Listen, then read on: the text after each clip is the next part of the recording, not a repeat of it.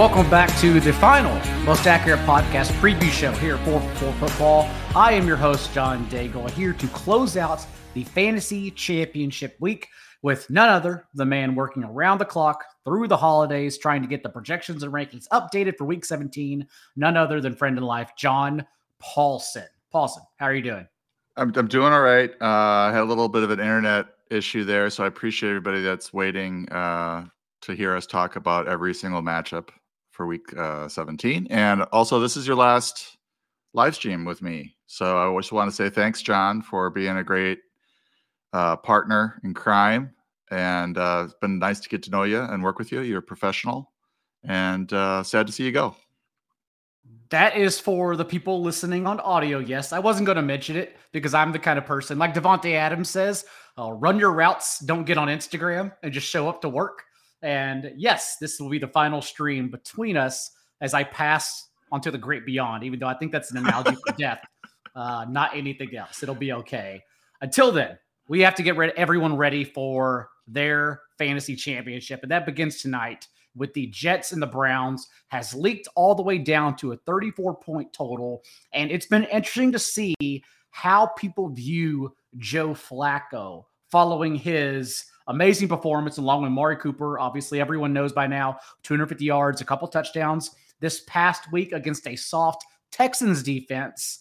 The issue is that the Jets defense is not the same at all. Whereas Flacco had success against the Jaguars, Rams, Texans. This spot is very similar to the Bears matchup that he finished as the QB 15 with a handful of interceptions against. Only Josh Allen, one time this year, has gone for over 20 fantasy points against this New York secondary. So I am concerned about this spot, especially for people who are thinking that he's a top 12 quarterback. What are your thoughts in ranking Flacco this week? I would agree with all that. Uh, he is a volume based streamer, uh, but the matchup, as you mentioned, is terrible. They're they're the Jets are first in adjusted fantasy points allowed to quarterbacks. Uh, his primary receiver, Amari Cooper, is banged up. We're not even sure that he's going to play or be 100% tonight. Uh, so yeah, he's a he's a he's a quarterback here in this in the middle of these QB two rankings. That's likely to attempt 40 plus passes. Uh, if he's even decent on a yards per attempt, he's got a good chance at uh, you know pushing for 250. Maybe he throws a touchdown or two, but this is not a ceiling play uh, with Joe Flacco this week. Uh, he's just sort of a you know he's in that group with you know below Derek Carr, you know Jake Browning, Gardner Minshew. That's kind of the tier that I have him in this week, and it's basically because he has been so pass heavy, and the and the Browns have been so pass heavy. I, the way to beat the Jets is to run the ball, but I don't know if the, the Browns are going to commit to that. Because they have found their identity, as you mentioned, with Joe Flacco averaging 43 pass attempts. But again, no one gets there. So I doubt Flacco will as well. We saw Elijah Moore, when Flacco first went under center, have a 29% target share when Amari Cooper left the field. Cooper's still questionable at the time of this recording. So let's assume Cooper plays. How are you handling his status in this game? Yeah, I don't know if it's going to be too much much better for him, even though you know obviously there's going to be a target uptick. Maybe he's getting more attention from this uh, very stingy Jets secondary. So I don't know that he would go up the rankings too much. I don't have, would, wouldn't have a ton of faith in him. Uh, but he's at 47 right now, so he's a low end wide receiver four. He probably would be in the you know ranked in the low 30s as the primary pass catcher. But you know I think maybe that's David Njoku's job if if Amari Cooper's out. And for the Jet side of the ball, anyone else to consider outside of Breece Hall and Garrett Wilson from Trevor Siemian in this spot? I don't think so. I mean, I think if you're in a really deep league, maybe Tyler Conklin, but you know, it's really Breece Hall and, and Garrett Wilson, and and you really can't trust those two as much as other matchups because the Browns are pretty stingy. Uh, but I do think that Breece Hall is a low end RB one given all the you know targets that he's seeing, he's been really involved as a pass catcher. And even if the running game isn't going great, they could still pepper him with targets. And I kind of feel the same way about Garrett Wilson. I've got him ranked as a wide receiver three just because this, you know, Trevor Siemian situation isn't even as good as Zach Wilson. Uh, so, you know, he's he's more of a he's a volume based uh, wide receiver three, and you know maybe he gets there just based on getting 12 to 15 targets or something like that. But I don't see him being highly efficient extremely excited for Saturday night secluded on its own in prime time between the Lions at the Cowboys, an indoor matchup that favors everyone in the passing game. I think the question mark everyone has in your rankings is how are you viewing Tony Pollard? Because this Lions front seven has continued suffocating everyone. No running back yet has reached 70 rushing yards against them. And since they returned from their bye from week 10 on, they're allowing just 3.1 yards per carry and less than 17 PPR points per game. The thing is, as I was prepared to bench Tony Pollard quite easily everywhere, Rico Dowdle has been, now been ruled out, putting Pollard in a situation I would say similar to a Clyde Edwards-Helaire, with both players have not been good all year, but it seems like he's going to handle every single touch in this game. So how are you viewing in every touch Pollard in a tough spot? Yeah, if Dowdle's out, and I, I haven't had a chance to uh, adjust for adjust the rankings for that, so I'll just tell you that prior to that, Pollard was at 23, which is quite low for him. He's usually in the, you know, lately even he hasn't had the greatest year, but he's been in the RB 10 to RB 15 range. But this week was particularly bad with Detroit uh, splitting time with Dowdle. But with Dowdle out, I'm sure he will move up and he'll get into those mid teens probably where Ezekiel Elliott, Raheem Mostert, Austin Ekeler are as more of a lower efficiency, um, you know, bad matchup, but high touch player because he is likely to to see the vast, vast majority of touches uh, with Dowdle out. I also believe on the other side of the ball because again, everyone knows they're playing both quarterbacks. The passing or the receivers in the passing game across the board as well. Uh, even Brandin Cooks, who's become a touchdown or bust option, this is the spot to go right back to him. But for the Lions running backs, although Jahmyr Gibbs has gotten there, Dave Montgomery has now outtouched him in back to back games. And I think people have just been somewhat upset about Montgomery's results, even though he did sneak in for a goal line score last week. How are you handling these two running backs in this spot? Yeah. So last two weeks, you as you mentioned, 38 touches for Montgomery, 32 touches uh, for Gibbs. However, it, the touchdowns are four to one in Gibbs's favor.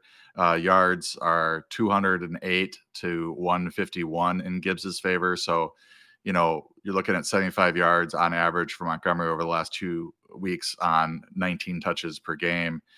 He really needs to take one of these or two of these touchdowns away from Gibbs to be, you know, ranked to where he had been previously ranked, which was you know, in that 15 to 20 range, 15 to 25 range. Right now, I have him a bit lower because it does seem like this backfield is shifting, at least from an efficiency standpoint, goal line standpoint, to where Gibbs are, is getting those uh, goal line opportunities, those scoring opportunities. Raiders at the Colts. And let's start on the Raiders side of the ball. We are still waiting on Josh Jacobs, who may miss his third consecutive game. And honestly, if it's yet again Zamir White under center, it's an incredible spot to once again start him because the Colts have just been dusted by running backs. Uh, 29 PPR points per game collectively to backfields out of their bye. Even Rashad Henry and Derek White, who usually don't go over 100 yards, reached that mark against them. Last week, Tyler Allgeier and Bijan Robinson averaged over six yards per carry, too. So if Jacobs is out, uh, I would imagine we both don't have any amount of fear going right back to Zamir. Yeah, he's one of those uh, you know backups that I probably have the most confidence in this particular week, uh, given the matchup against uh, the Colts, who are 31st adjusted fantasy points allowed to running backs. I think maybe correct me if I'm wrong. Maybe you had more faith in him, but I wasn't entirely sure that Zamir White was capable for take you know taking over Josh Jacobs' role and being that effective of a runner. Uh, but he's averaging 5.49 yards per carry over the last uh, two weeks, and you know it's 214 yards on 39 carries.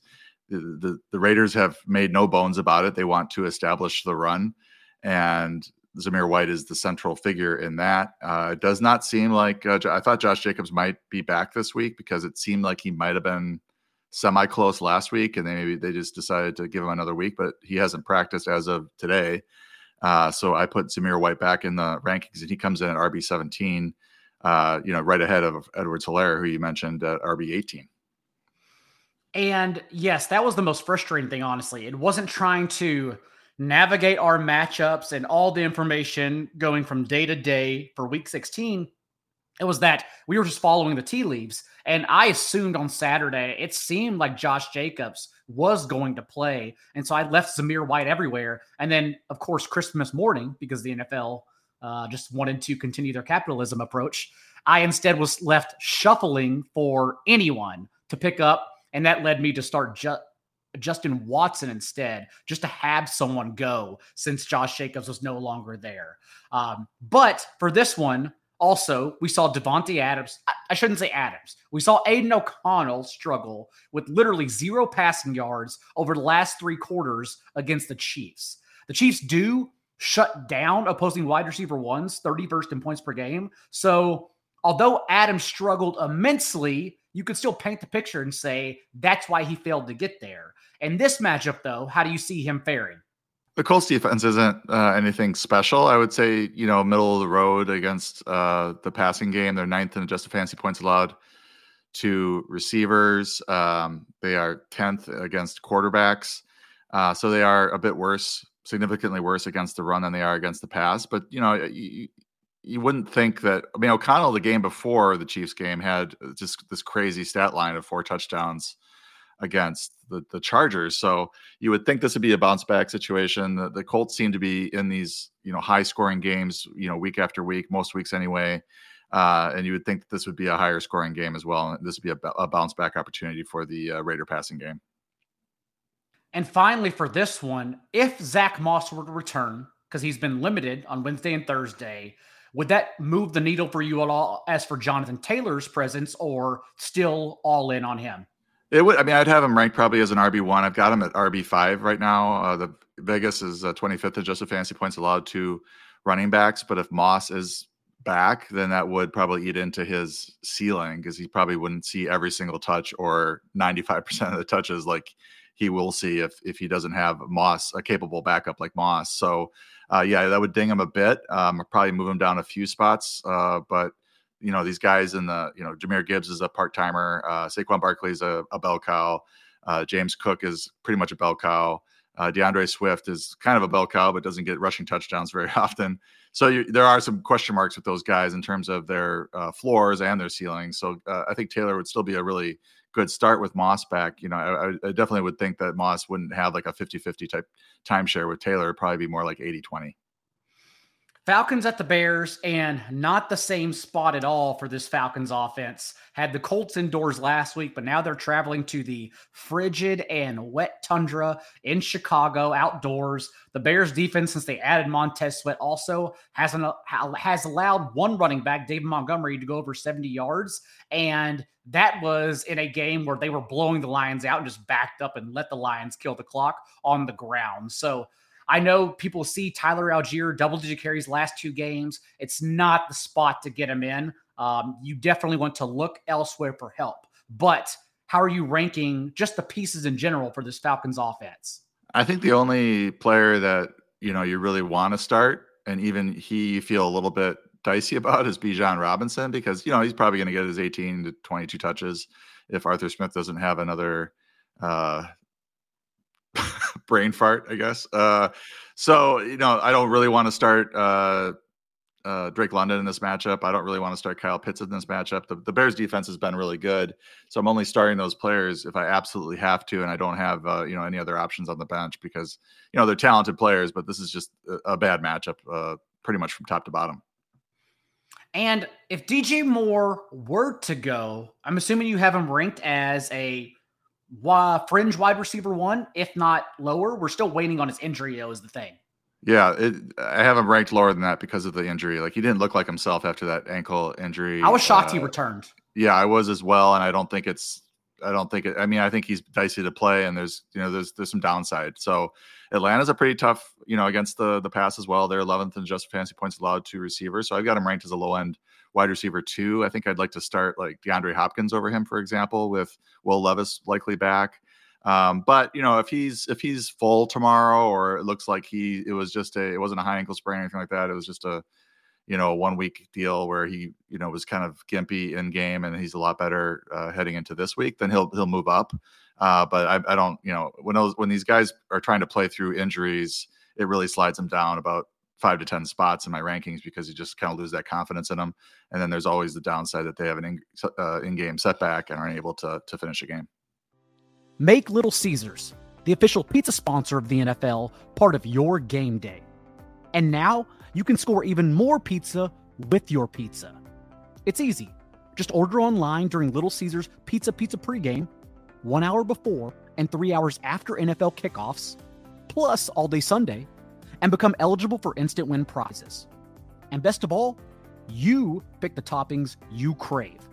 I attended a live Scott Fishbowl draft over the summer and was convinced by a friend to try Little Caesars pretzel stuffed crust pizza with cheese sauce.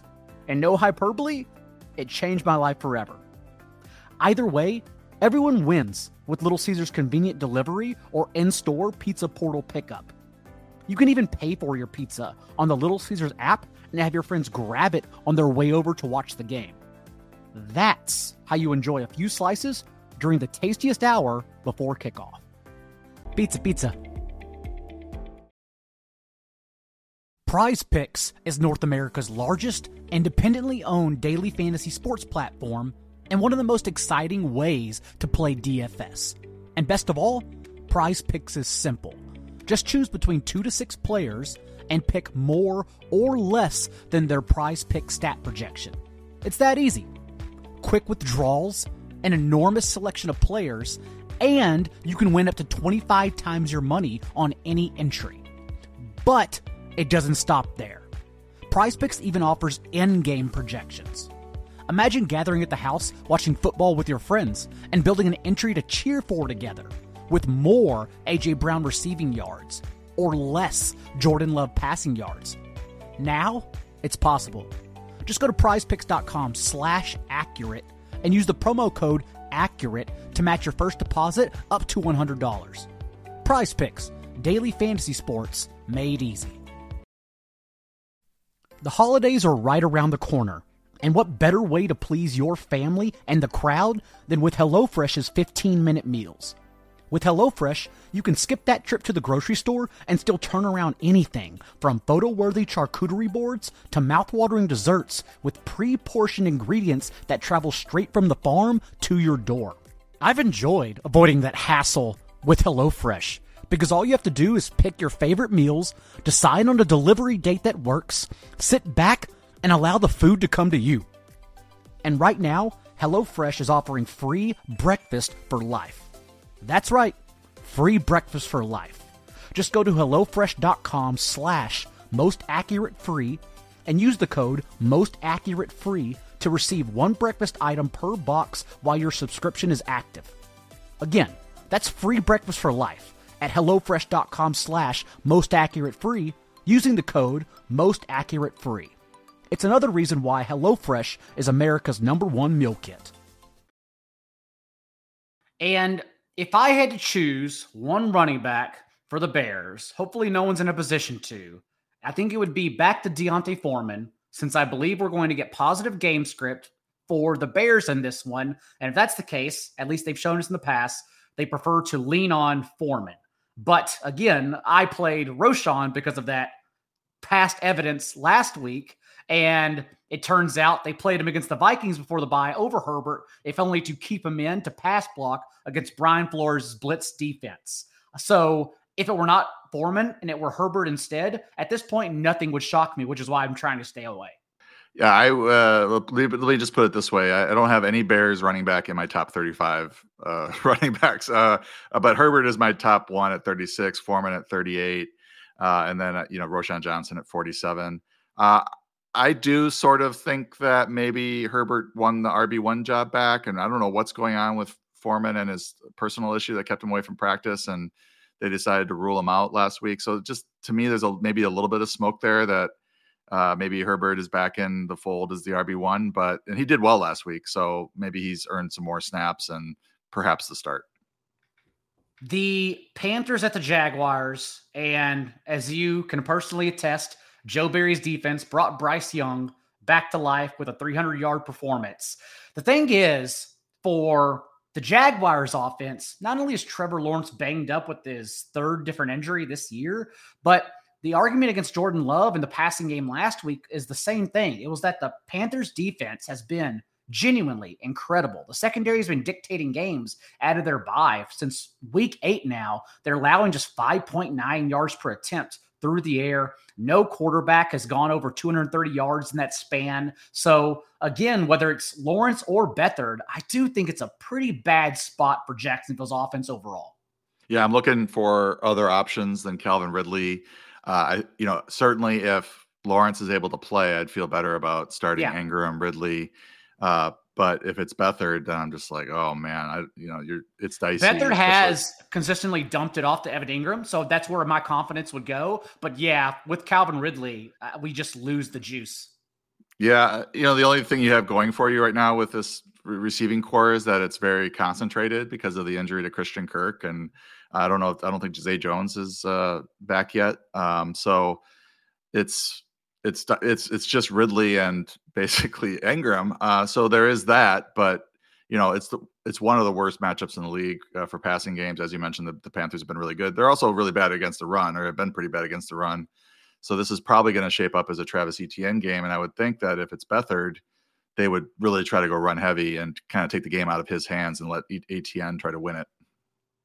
We also saw, as we expected, Baker Mayfield, Mike Evans have big games last week against this Jag secondary that has struggled immensely since they've come out of their bye. A lot due to injuries, but really it's just regression as they were overachieving the first half of the season. So you probably don't need to get there, but honestly, if you need players, I think Adam Thielen and DJ Chark in like 14, 16 team leagues, are fine in this matchup, just how bad the Jaguars have been.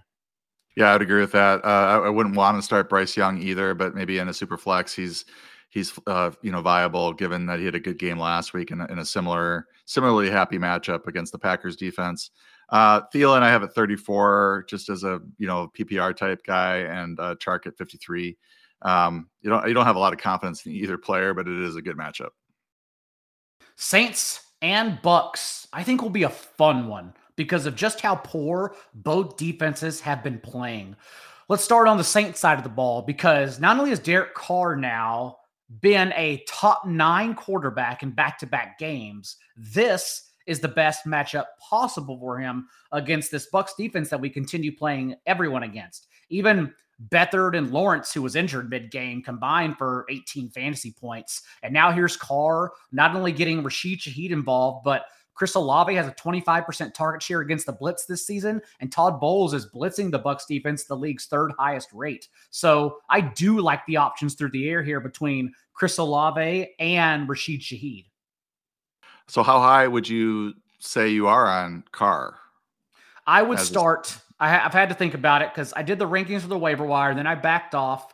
Um, Nick Mullens, who was benched, was at the top, but we'll get to Jaren Hall because I think I would start Jaren Hall over Joe Flacco for the rushing upside, honestly. Uh, I would start Derek Carr over Joe Flacco. If someone has that question tonight, uh, I have a lot of confidence in this game's environment and both offenses. I would agree with that. I have Carr at 17, uh, Flacco at 18. Yeah, you did mention that, that, that Carr, uh, you know, he had 20.3 against the Giants, 25.0 against the Rams in the last two weeks. But prior to that, he had four games, uh, 11 points or less. So it, it's like a, it's like you could look at the last two weeks and say, oh, he's you know he's back to being great or good, Derek Carr. But it wasn't that long ago that we were talking, you know, talking about benching him. But it might have been injury related. You know, he did have you know, had some 49%, 62% snap rates. Uh, as you mentioned, though, this is the, this is a great matchup, and he has six touchdowns in his last two games, uh, and Olave back and uh, Shaheed. So it, it is a pretty good environment to stream him and condensed target tree between those two. So that's also why I like it quite a bit. For the Bucks, I keep saying, as I mentioned last week, that eventually Chris Godwin has to get here. Since he's still lingering around with a higher target share the last three games, over their last three games together than Evans.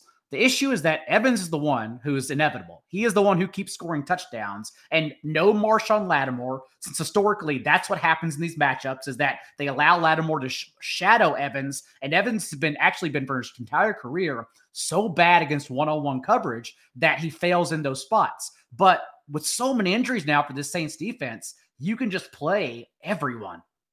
Yeah, for sure with Evans. I mean, he's been a top 10 ranked receiver all year, basically. He's been awesome. So many, so many touchdowns. And I'm just looking at Chris Godwin's uh, game log, and I love Chris Godwin. Like I've loved him for a long time in fantasy. I just you know these guys that rack up these catches like this are, are so much fun to play in PPR formats. And he's got 11, 12, and 11 targets in the last three weeks, five for 53, 10 for 155 against my Packers, poorest defense, and six for 78 against the Jaguars. He has one touchdown on 74 catches, which is kind of mind boggling. It's like it's like Diontae Johnson level mind bogglingness. Uh, 119 targets with one touchdown. He does have a rushing touchdown as well, which that's hilarious, right? Every, everything we said everything we said about Diontae Johnson this offseason, we are literally just going to say it next year. Yeah. yeah. And just put Godwin stats in there instead. For sure.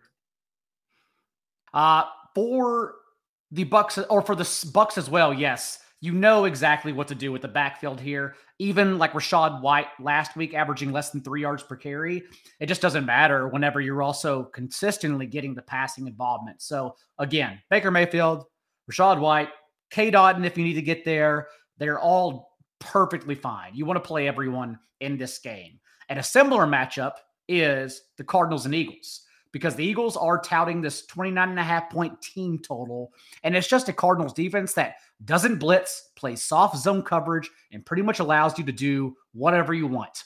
It sucks for DeAndre Swift because he's like a child running in from outside that can't see the glass door that was just cleaned. And so every time he reaches the goal line, he smacks into this door and falls down. I've never seen a worse runner trying to cross the goal line. It's like he, it's as if he purposely wants to fall down in that spot. And that's why from the two yard line in, Jalen Hurts has out carried him 14 to 1 because the tush push is undefeated. So although it's an incredible matchup micro wise for D'Andre Swift, he still needs the touchdown to get there. He does. And, you know, you think he probably will get a lot of carries in this one in positive game script. Uh, maybe he gets his touch. You know, his he's got five rushing touchdowns. He's only got two in the last six weeks. Um, and then the other issue with him that's kind of hurting his floor is the, the lack of receiving. Um, he has two catches in the last three weeks for one yard. Uh, he hasn't gone over 10 yards receiving since week 11. Uh, so that really doesn't you know give you the ceiling that we want out of our RB ones, right? But this is a good spot with with Arizona because he probably will see 18 to 20 carries, and he could rush for over 100 yards and you know get in the end zone once. Maybe he gets so excited when he gets inside the five because he thinks he might actually score uh, that he just kind of loses his composure and runs into a defender or trips or something because he feels like he's finally gonna get his touchdown. Then he ends up handing it over to uh, Hurts.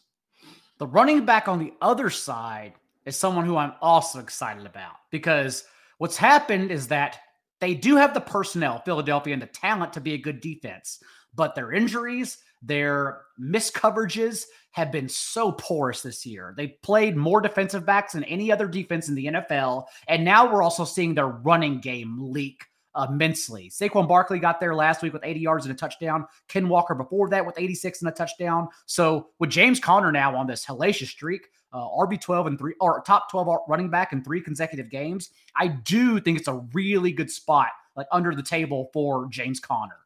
Yeah, be flying a little bit under the radar because you look at uh, the, oh, yeah. the number, the numbers. Uh, the Eagles are sixth in adjusted fantasy points allowed to running backs, but as you mentioned, uh, they've been, you know, they've been giving up since week 13, giving up 101 rushing yards on average and one touchdown to opposing backfields, plus 29 yards uh, receiving. We know that they're they're kind of a, they've been a pass funnel this year, but it looks like they are becoming a uh, equally bad uh, run defense as well. 4.2 yards per carry is not terrible against running backs, but you know, as I mentioned, 101 rushing yards per game to opposing running backs, pretty significant. So 130 total yards, and you know that James Conner is going to get a lot of that how do you feel about Kyler Murray this week?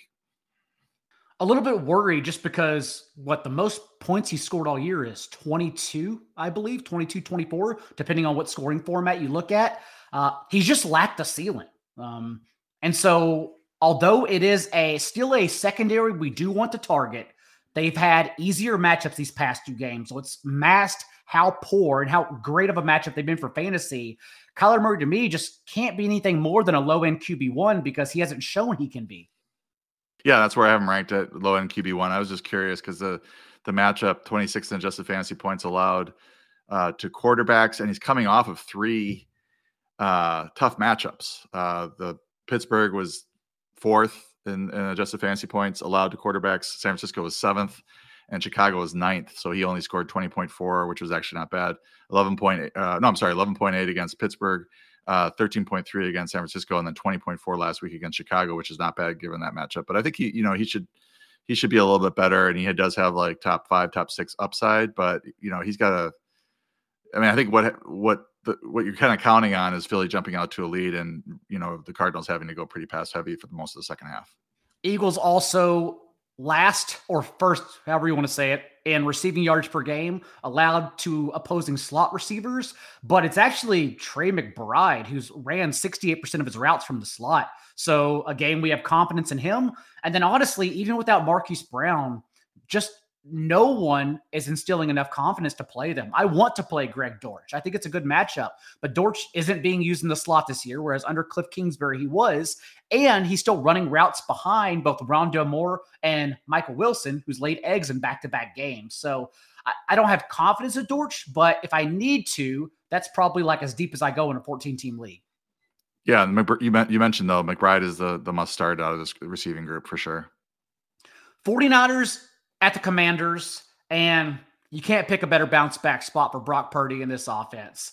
Uh, now Brock Purdy still leading the league in yards per attempt from a clean pocket, and since Commanders traded both Chase Young and Montez Sweat, they're the only defense creating pressure on less than 30% of opposing quarterbacks drop backs. So Purdy, George Kittle, Brandon Aiyuk, Deebo Samuel. You can't pick their number of targets because they're all going to just get there on uber efficiency. But the point is, they're all going to get there here. Yeah, and I would say with Purdy, uh, you know, he had the stinger, uh, was unable to finish the game. It looks like he is going to play. I, mm-hmm. I see him doing some press, uh, and usually injured players or people that are in danger of not playing don't, you know, get give press time. So it looks like he's probably in, in line to play. But if he has a setback or is unable to play. I think Sam Darnold's a really good streamer, uh, you know, in a fantastic matchup. And, you know, Sam, Sam Darnold has kind of turned his career around, and I think he's in the best spot possible playing for uh, Kyle Shanahan if he ever gets a chance to start because he'll he'll probably deliver in this offense. On the other side of the ball, what's interesting with Jacoby Brissett being named starter, I do think he gives a little bit of life to the Commanders' offense. He's now been brought off the bench in back-to-back games. And on all five possessions he's been inserted for, they've ended with a touchdown. Terry McLaurin also a 22.5% target share, team high mark for Brissett these last two weeks as well. And the boundary is where you attack the 49ers. That's their weakest personnel. That's where allowing the second most catches per game to opposing receivers from out wide. So I like McLaurin again with Brissett under center. Brissett uh, probably should be a you know a every week starter in this league. Uh, just lacks the like franchise. You know, he's our franchise quarterback type uh, upside or guy to build around because he's good enough to be you know in this 15 to 30 range uh, in this league because just given his resume of playing time and how he's done. But you know, filling in for Sam Howell now. He's targeted Terry McLaurin on five of his 23 pass attempts this year, 21.7 target share. He's completed four of those five targets for 122 yards. I don't think he'll be able to keep this up, but that's 24.4 yards per target to Terry McLaurin. There is a bit of life here, I think, with Terry McLaurin. I've got him ranked as a low end uh, wide receiver two with Brissett at quarterback. And, you know, the outside, as you mentioned, that's where the 49ers are a little bit vulnerable in the passing game. It's a good week, honestly, for streaming quarterbacks, even in super flex leagues. Like I, mm-hmm. I have all the confidence in the world in grabbing the the bundle of Jaren Hall, Tyrod Taylor, Jacoby Brissett, Jarrett Stidham, because they are backup quarterbacks in amazing spots against bad defenses and good environment. So we've seen throughout the year, Jake Browning, everyone else included, like what happens is these backups come in, come in hot, and then give it two or three games. Opposing coordinators get the film on them and they shut them down because they're backups. They can't progress more than that. But honestly, their first couple of starts, we've seen them give life. And that makes me want to also say that not only do I have confidence starting Jacoby Brissett where I need to, but also Tyrod Taylor and the Giants hosting the Rams. Because in three games, that where he started a majority of the snaps. Not only is Taylor providing six carries per game in those contests, but he came off the bench again last week. It's what we saw against Buffalo on Sunday night in one of his last starts and just provided a, a ceiling. Um, just started popping it for over eight yards per attempt, went over 100 yards to a touchdown. So against this Rams defense that is this last month they're struggling to create pressure as these younger players are now dwindling towards the end of the year. I do think it's a pretty good spot, honestly, for both offenses here to give us a ceiling. The uh, Rams defense has become a bit of a pass funnel. They're 28th yeah. in adjusted fantasy points allowed to quarterbacks. They're third in adjusted fantasy points allowed to running backs. I think Saquon Barkley is fine, uh, but it might just create some opportunities for Tyrod Taylor having to throw the ball, you know, more play calls, uh, pass play calls as opposed to runs if they have trouble running with Barkley. It, it's just that's just how it's sort of trend over the last few weeks. Uh, you know, being 28th and just a fantasy points allowed to quarterbacks. So Tyrod Taylor has always been a good fantasy asset uh, because of the ability to run, and he's a, a competent thrower. Uh, and they do have you know most of their weapons pretty healthy. Uh, so that yeah, that is a decent spot. And you're also um, you know looking at Rams defense or offense that's pretty hot. So this could be a you know a higher scoring game than people think. And you don't need to tell anyone, but obviously you just start everyone for the Rams as well. Uh, Puka Nacua seeing a team high 25.5% target share against the Blitz this year, and Wink Martindale's blitzing at the second highest rate. Cooper Kupp seems to be back to full strength um, now in these last three games has looked great. Kyren Williams is just handling every single touch, even in blowout game scripts. So, again, for everyone involved with Tyrod under center, it got me really excited about the environment here because I think both offenses are going to have a lot of success. I would also mention uh, Demarcus Robinson, who's been oh, really yeah, of course. hot as well as the third receiver. I've got him ranked at 42, uh, given the Giants are 21st in just the fantasy points allowed to receivers. So he's that tertiary option that's uh, been really effective lately. Tutu Atwell returned from concussion, but for everyone listening, it was still Robinson who ran around on 94% of dropbacks and three wide sets. Uh, the touchdowns, as he's scored now in six consecutive games, are not sustainable, but at the same time, yes, he is involved in this potent offense in a very good matchup. So you can continue starting Demarcus Robinson in 12 team leagues as well. The Patriots and the Bills in Buffalo. It's actually been fairly predictable for Gabe Davis against man and zone splits. And so I will say, although I was confident in Davis last week, I'm backing up. I, where you need to play him, I understand it's no big deal. Is Gabe Davis? He can still go off at any time. But the Patriots are one of only two defenses playing man defense on over 40% of their snaps. And that's exactly what Davis has struggled against, not only this season, but for his entire career. So Diggs, who didn't get there in the box score, but literally led every receiver in the NFL in target share last week, Diggs is the player I finally can say I believe his ceiling will come in this game. Okay. Because it's so been a while. Yeah, it's been a while, and so he's been kind of slipping down our uh, rankings. You know, obviously, you know, to start the year, he's a top six or seven every week type player, and he's at 13 this week. Uh, so I've got him ranked below Aiyuk and Rashee Rice and Puka Nacua and Nico Collins right now, just based on his recent performance. Uh, but your splits with Gabe Davis are interesting. Davis, I have it at 38, and I wouldn't want to start him because uh, he's just like I'm never going to draft him again unless it's best ball. I'm not I'm not doing it anymore. I, I'm going to pass on him no matter what, every redraft league, because he goes from zero to 100, and uh, you just don't know exactly. You say it's predictable. I don't know. I try to predict it, and it just doesn't seem to work out. Every time I get those man zone splits, I, I you know I might bump him up the rankings, and then he doesn't deliver. So. Uh, and I don't know how much of a like high scoring game this is going to be too. This is the the the Patriots are just kind of a crappy offense. I don't know if the Bills are going to have to throw a whole lot in order to stay in this one. So, like Gabe Davis makes me nervous, but I think Stefon Diggs certainly is a pretty much an every week start, uh, unless you're really, really loaded at receiver. And uh, the uh, Patriots are 24th adjusted fantasy points allowed to receivers. And for the Patriots, I would think that Demario Ducks is probably the only one people can play uh, depending if we get Hunter Henry back this game, because Douglas at least has a floor. He's not going to give you a ceiling at all. He's a possession receiver, but he does get the catches from Zappe. Yeah, and I would agree that uh, Hunter Henry is viable as a streamer if he's uh, healthy enough to play. The Bills are 25th in just fantasy points, a lot of tight ends, and he had two really good games with uh, Bailey Zappe prior to that uh, knee injury. Titans and the Texans, and it sounds like CJ Stroud will be back from his two week absence to the concussion protocol. My only concern, although it's it is an incredible matchup, so it probably doesn't matter. And again, the top 12 quarterbacks are are just thinned out to the point where you probably are starting Stroud. The only thing is, at least we've seen from Trevor Lawrence, Brock Purdy, those who returned from concussion protocol did struggle in their first game back.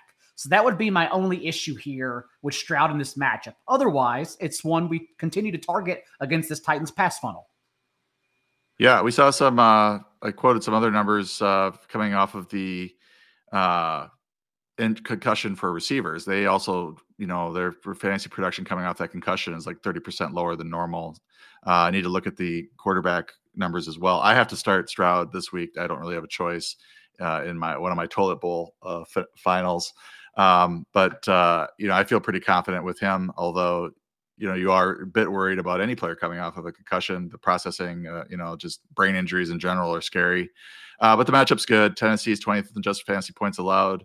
Uh, to quarterbacks, uh, it really does bump up Nico Collins with Stroud back under center, and it does make Noah Brown an interesting uh, streaming wide receiver three flex type uh, with um, Tank Dell out. Uh, so I think it's going to be pretty concentrated between Nico Collins, uh, Noah Brown, and probably Dalton Schultz at tight end. The same can be said for the Texans backfield because we are getting Devin Singletary now the last two weeks, significantly over Dameon Pierce. And honestly, although the Titans did start out as a team you couldn't run on, we've seen the past couple of games that they just lost so many players now that they are leaking a bit of running production. So since we can have confidence all of a sudden and Devin Singletary getting the touches, uh, I definitely think he's a good start yet again this week. I would agree with that. I mean, he's that was that was a tough backfield to sort of gauge uh, for a span there because they randomly gave Dameon Pierce the lead back role in the middle of all this, but it's been back to Devin Singletary as the primary back, and it's a pretty good matchup. Tennessee's 20th in just fantasy points allowed to running backs. Dolphins and the Ravens, and it sounds as if Jaylen Waddle is not going to play. And if that's the case, although it is a very tough matchup, I will say Tyreek Hill has been targeted on 45.5% of his routes with Waddle off the field this year. Not that anyone's going to bench Tyreek Hill anyhow, but he's a player I definitely have confidence in. How are you ranking the backfield, however, with Raheem Mostert battling an ankle injury? Uh, the Ravens are first in the league in adjusted fantasy points allowed to running back, so it's it's tough to rank Mostert in the top ten and also have uh, Achane in the top twenty-five or so. So it, the way it works out here, he's at fifteen. Mostert is. Uh, we'll see where his ankle injury is. I, I, do feel like if Waddle is out, they may try to go run heavy in this game uh, because of just the lack of weapons around Tua. Um, but whether or not they're going to have success at that, I don't know. Uh, the Ravens on a per, per, carry basis actually don't aren't that great, but the, I think teams just can't keep up the running uh, against them. They've only given up five rushing touchdowns this year. They're giving up 4.4 yards per carry, 103 rushing yards, uh, but they're one of the lowest in terms of number of rushes against, fourth lowest uh, runs against them at 351, probably because they you know are leading most of the time. But if the Dolphins want to stick with it and keep this game close, uh, you know it might be a normal game for Mostert and Achane where they're getting their 60 to 70 yards rushing and maybe a touchdown uh, to boot. I worry about the total in this game at all because it's two great defenses. I know everyone tried to say last week it's a schedule why the Dolphins have been good since Jalen Ramsey have come back, but as I always argued back, the pieces are there under Vic Fangio who can scheme it up with Jalen Ramsey as a chess piece. So it makes sense that they did shut the Cowboys offense down. And so I just worry about both offenses in this game overall. It also doesn't sound like Zay Flowers is close to playing, which is I'm really worried about. Uh, would there be any fallout if Flowers are ruled out for you? I just wanted to mention that Ravens uh, yards per play allowed second fewest 4.5 Dolphins fifth fewest yards per play 4.8 to underscore your point that the, both defenses are really good. Uh, if Flowers is out, then I think Lamar Jackson's still Lamar Jackson. I mean Rashod Bateman, uh, Nelson Agholor, Odell Beckham can pick up the slack. Uh, Isaiah Likely's been pretty good, and then you know yeah, Jackson really good. Mo- yeah, Jackson gets most of his fantasy or a lot of his fantasy points running the ball anyway. Uh, it certainly would be, uh, you know, a little dicey to start any of those guys because you just don't know which one is going to pop his head up for a touchdown or two. Uh, obviously, you're starting likely probably if you, you know, he's at, he's at tight end six for me this week. But if if I were to remove Flowers from the rankings today, you know, Beckham probably be the guy I would want to start, and then you know, I don't think I would have a lot of confidence in Bateman uh, or Agholor. I just don't think it hurts Lamar Jackson a whole lot because he does have those two guys to kind of fall back on. You also have the rushing floor for Lamar Jackson. So even if Flowers is out because he hasn't practiced through Thursday and the calf injury sounds like it's dwindling, um, at least we think at least we know Lamar can still get there on his own without him. Steelers and Seahawks. Mason Rudolph gets by the Bengals, who only exists in the NFL to correct bad offenses. Every single week, it seems like did they play the Bengals or not? Because that dictates running games and how and how offenses fare. Um, but this one, with the Seahawks banged up, what do you think about Geno Smith in the passing game?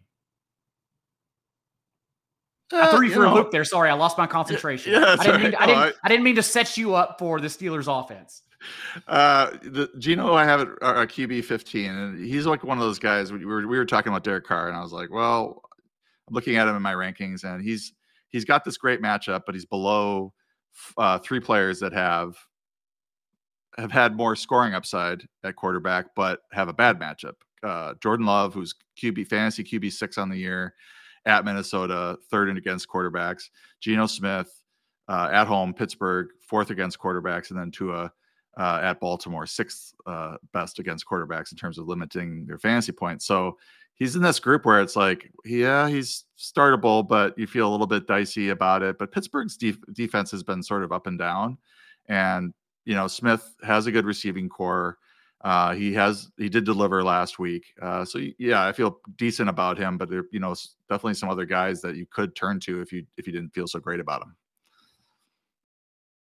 For the Steelers now to go back there, how are you handling the receivers from Mason Rudolph? Because we did see still a lot of unsustainable production. Uh, George Pickens with a couple Hall of Fame catches, also turning basically a screen 86 yards upfield for after broken tackles. And so I think what the Steelers did can be a little misleading. So George Pickens is one of these guys that maybe you know doesn't have the reputation of being the greatest route runner, but if the, if the quarterback trusts him to the point where he'll throw him the ball, he's good in the contested catch. Uh, so a lot of what George Pickens can do in his ceiling is whether or not uh, the quarterback is willing to throw to a covered receiver. Uh, so I do. I think when a player is coming off of a game like this, 195 yards, two touchdowns, 35.5 fantasy points with a new quarterback, I do tend to bump them up a bit because it does seem like there is a nice rapport there between the two and at least some trust. Uh, so he is ranked a bit ahead of Diontae Johnson this week for that reason.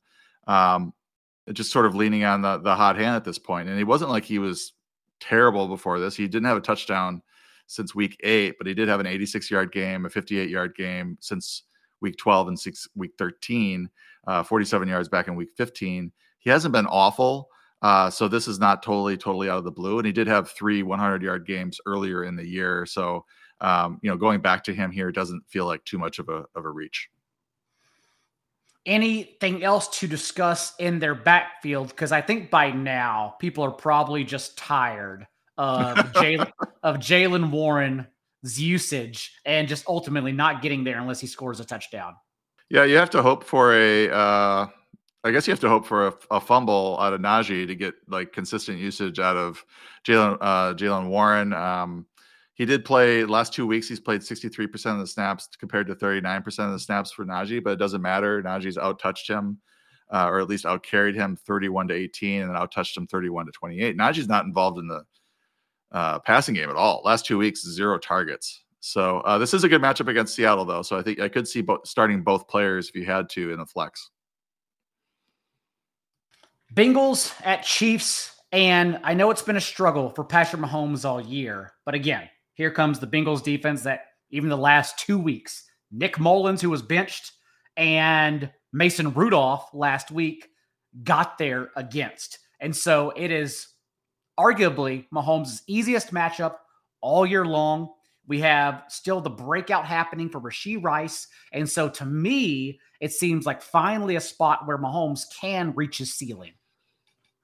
Yeah, I definitely want to play some Mahomes stacks this week against Seattle, uh, against the Cincinnati, including Kelce and Rashee Rice. Uh, Justin Watson might still be cheap again.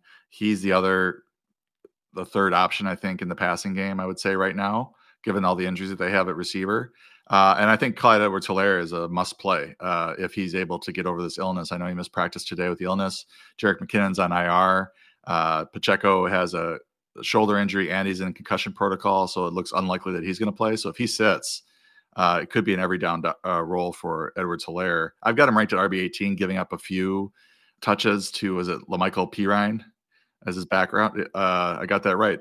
Uh, as his backup, uh, maybe Uh, as, or as, or is it going to be Deneric Prince? Oh yeah, they have a they have a young guy off the practice. I kind right? I just, even though it's a couple touches, I, I don't think anyone matters, honestly. Uh, yeah, even with McKinnon, these those last two games without Pacheco, it was Helaire handling 65% of backfield touches.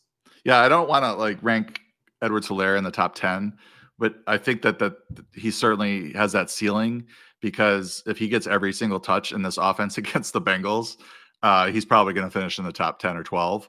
Any Uh, other but- matchup, it would. I agree with you. It, I would think, you know, you've been so bad all year. Even though those other games, he was really bad. He just caught a 68 yard screen.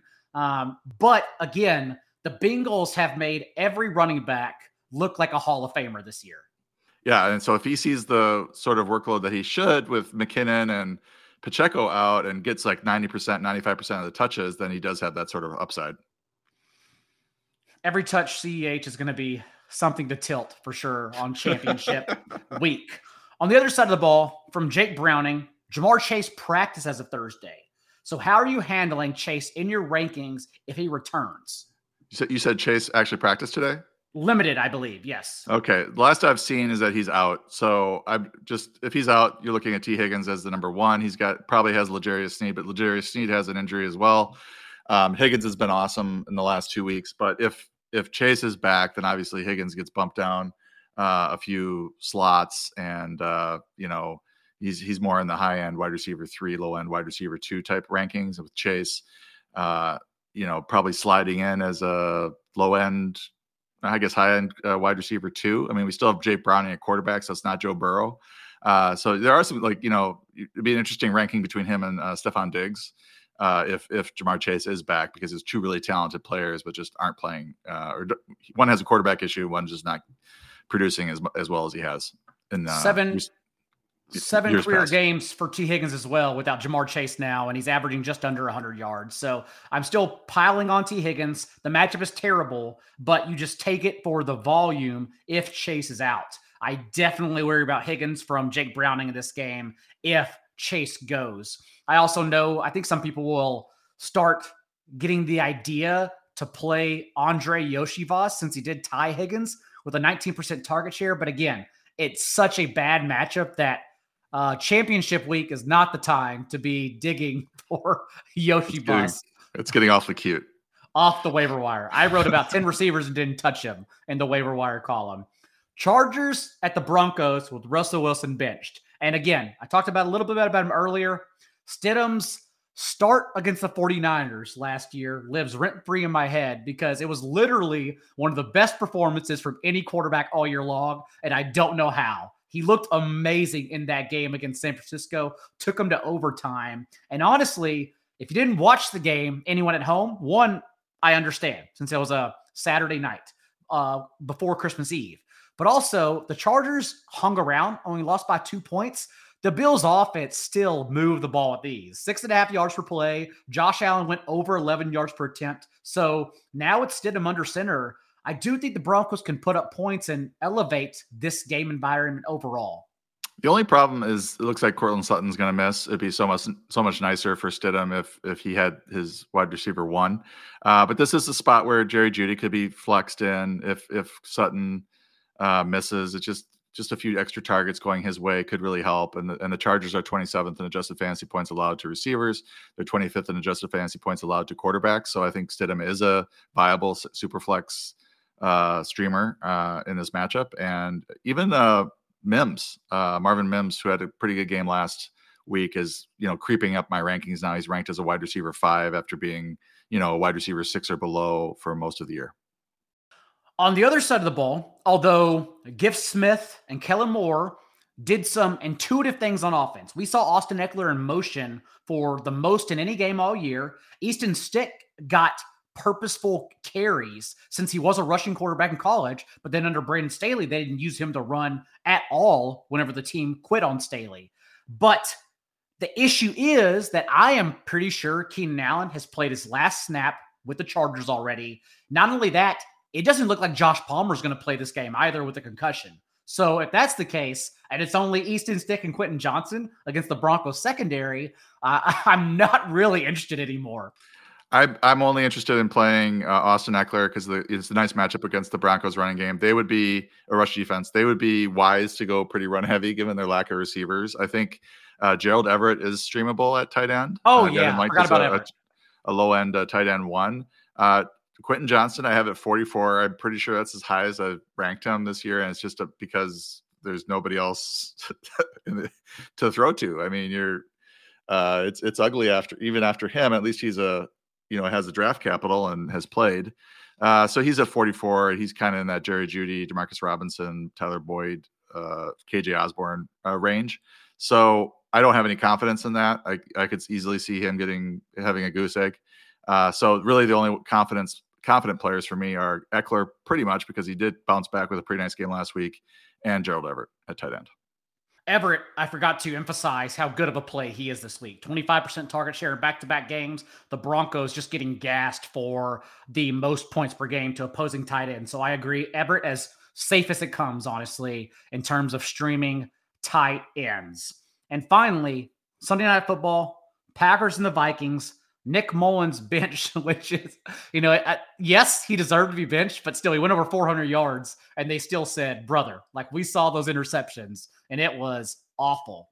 The thing is that Jaren Hall has four carries on 14 dropbacks this year. He was a rushing quarterback at BYU as well. And so against this Joe Barry defense, I think he offers both a high floor and ceiling higher than perceived. Uh, absolutely, and I bet you haven't checked my rankings since I put Jaren Hall in the uh, rankings today. He is my QB ten right now, and I feel wow. like that's way too high. You hate Joe Barry more than but, anyone uh. I look, uh, you know, my rookie quarterback model has Hall for 20 yards rushing per game, uh, which I think is a bit conservative against this Packer defense. They have given up the fourth most rushing yards to opposing quarterbacks this year uh, watching them as a fan, they always like forget that running quarterbacks can run. Uh, so I think he's going to be more like 25, 30 yards rushing, you know, floor for him. So that puts him in that, you know, upper end QB2 mix. Now the Packers are also pretty bad against the pass. Uh, they've they suspended Jaire Alexander for going out and going to the coin toss when he shouldn't have. Uh, so I you know, I probably would still. I'm looking at this ranking and but kind of fiddling with it. I probably still would start uh, Matthew Stafford, but I think Jaren Hall, uh, Jared Goff is a very interesting question, given that Dallas is pretty good on defense. Uh, you know, Kyler Murray. Uh, you know, I think it's. I think Jaren Hall is just in a prime prime matchup. He's got Justin Jefferson at least. I, I know he's they're down T.J. Hockenson and Jordan Addison, but Osborn's been pretty good. They've got uh, Josh Oliver uh, at tight end as well, who is pretty athletic.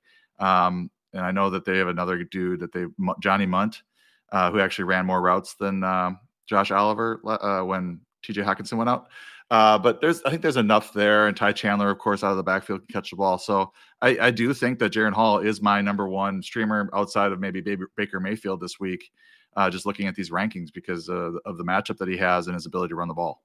It is Ty Chandler in a much better spot as well compared to last week again against a very stout Lions run defense. So I have all the faith in the world going right back to Ty Chandler personally as a fringe RB1 in this matchup.